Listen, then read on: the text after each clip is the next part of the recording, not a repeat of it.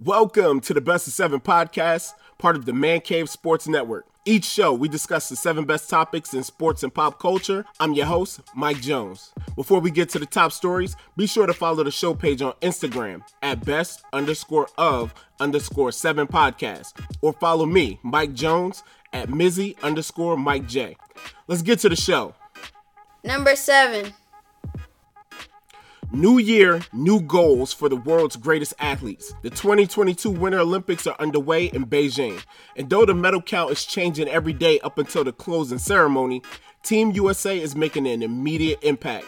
Highlights include Chloe Kim and Nathan Chen winning gold in halfpipe and men's free skate, while Shaun White is favored to medal in his Olympic finale. In 2018, I had the chance to see the Winter Olympic athletes up close and personal in Pyeongchang, and the immense amount of pressure they're put through to perform well. Be sure to support Team USA this winter and check local listings for event times. Number 6. A little over 2 years ago, we lost Laker legend Kobe Bryant and his daughter Gianna Bryant.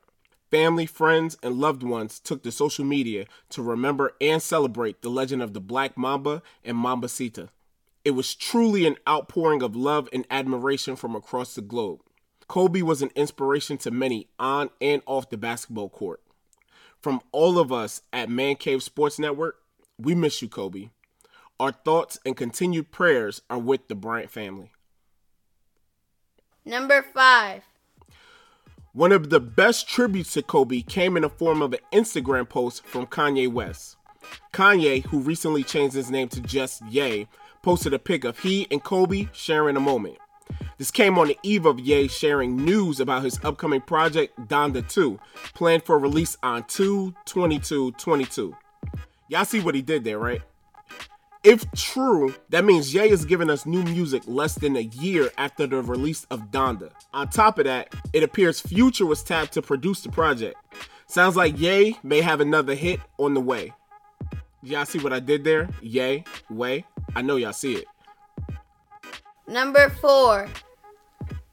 The NBA trade deadline has come and gone, but not without major moves being made. The biggest news has got to be my Brooklyn Nets trading James Harden for Philly's Ben Simmons. This move, considered by many to be a major win for the Nets, has received a lot of criticism from all sides. Philly's gone all in, matching James Harden up with Joel Embiid while giving up some big pieces, including 2 first-round draft picks. Brooklyn has improved in a big way as well, though. Ben Simmons is not only considered one of the best two-way players in the game, but the Nets have improved shooting after obtaining Seth Curry in the deal.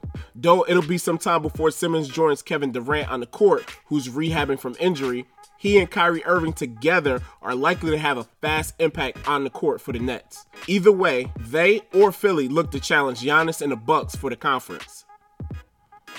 Number 3. In other NBA news, the Western Conference has pretty much turned into a 3-team race. The Suns, Warriors, and Memphis Grizzlies have clearly separated themselves from the rest of the conference. The biggest surprise has to be the outstanding play of Ja Morant and his ability to elevate this team into contention so fast. I bet the Pelicans feel some type of way right now, having chosen Zion over Ja, who hasn't touched the court at all this season. While other teams thought to have contended for the title this year fall back, I'm talking about you, Lakers. Memphis is rising in a way no one saw coming. Number 2.